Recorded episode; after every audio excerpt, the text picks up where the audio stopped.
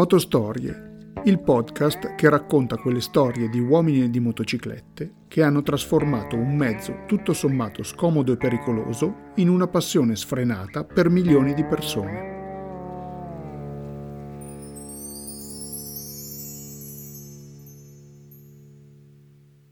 Luglio 2020 saranno passati 73 anni dai fatti di Hollister. 73 anni sono una vita intera. Eppure sono rimasti scolpiti per sempre nella cultura biker, nella cultura custom e in generale nella storia del motociclismo. Come sia possibile che un singolo evento marginale avvenuto tanti anni fa in un angolo sperduto della California possa ancora oggi influenzare comportamenti di consumo, ma anche importanti scelte di vita per tante persone, è materia più per sociologi che per questo podcast. Ma un fatto è certo. Senza Hollister, la storia biker e dell'Harley Davidson sarebbero state molto diverse.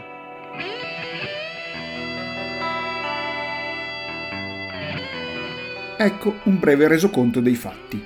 Tra il 3 e il 6 luglio 1947, un gruppo di motociclisti a cui non era stato consentito di partecipare alle gare organizzate dalla AMA, American Motorcyclist Association, si diedero appuntamento poco distante dal circuito nella piccola e pacifica cittadina rurale di Hollister, poche migliaia di anime tra Salinas e San José, e fecero festa.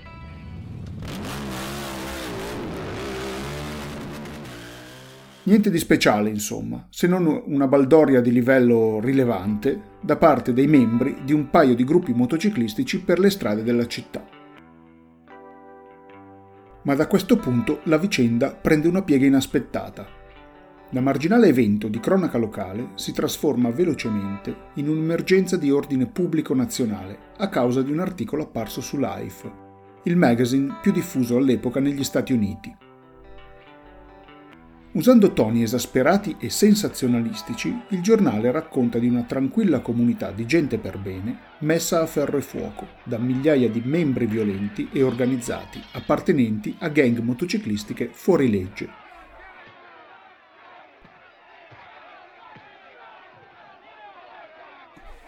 Apriti cielo. L'opinione pubblica è scossa, ha paura, chiede sicurezza e pugno duro contro questi pericolosi devianti fuori controllo reietti senza rispetto per le regole della società. Così le vendite di Life aumentano e poco importa se il mostro servito in pasto ad un'opinione pubblica incline a terrorizzarsi e scandalizzarsi facilmente fosse veramente colpevole. La AMA si affretta a dichiarare che il 99% dei motociclisti americani sono persone per bene e rispettose della legge.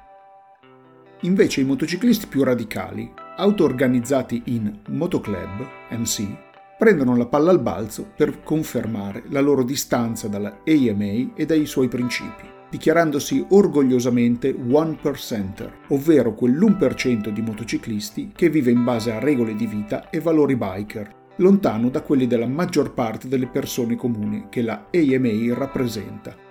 Nasce così la patch che ancora oggi si trova su tanti giubbotti dei membri dei gruppi MC.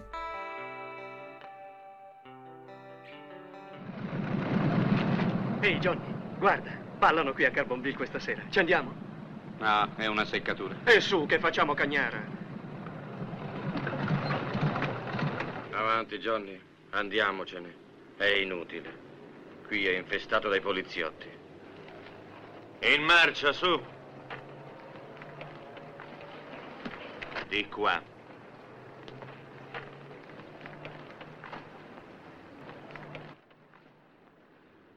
Pochi anni dopo, nel 1953, il film Il Selvaggio, ispirato ai fatti di Hollister nella versione della rivista Live, scolpisce definitivamente nell'immaginario collettivo la figura del biker. Un giovane, irresistibile Marlon Brando interpreta il capo dei Black Rebel Motorcycle Club, che finiscono a scontrarsi con i Beatles di Cino, interpretato da Lee Marvin Film per teenager dalle poche pretese, con annessa storia d'amore con la figlia dello sceriffo, ebbe un successo inaspettato e finì per definire per sempre lo stile dei motociclisti fuori legge, consegnando di fatto alla storia la versione romanzata dei fatti di Hollister. L'aspetto curioso della vicenda sta nello svolgimento stesso dei fatti. I Buzz Fighters, uno dei gruppi MC protagonisti di quei giorni, dichiara nel libro The Wild Ones che niente di quanto raccontato da Life e dal film sia mai avvenuto, almeno in una misura da giustificare tutto quel clamore. Secondo il libro, il numero dei partecipanti alla baldoria alcolica fu di 500 contro i 5.000 raccontati nella versione passata alla storia e non accadde nulla di efferato se non qualche corsa motociclistica e qualche rissa tra ubriachi. Altro particolare non da poco. Il motociclista ubriaco, della foto più famosa, quello a cavallo di una VLA con birra in mano e circondato da bottiglie vuote, non risulta fosse il membro di alcun club, ma solo un ubriacone locale fatto mettere in posa dal fotografo di live, eppure finì per incarnare le paure e scuotere nel profondo tante coscienze di quell'America bigotta del primo dopoguerra. Una luce nel cortile.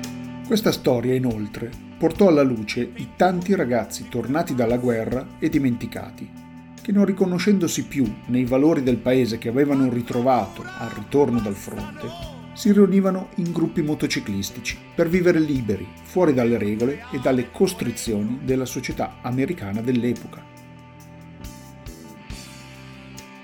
Insomma, a dimostrazione che le fake news non sono nate con internet, a quanto pare il singolo evento che più di tutti ha contribuito a costruire l'immagine del motociclista ribelle a bordo di un Harley Davidson non era altro che una vicenda marginale di cronaca locale manipolata ad arte dai media del tempo per vendere qualche copia in più. Ma in fondo non è importante.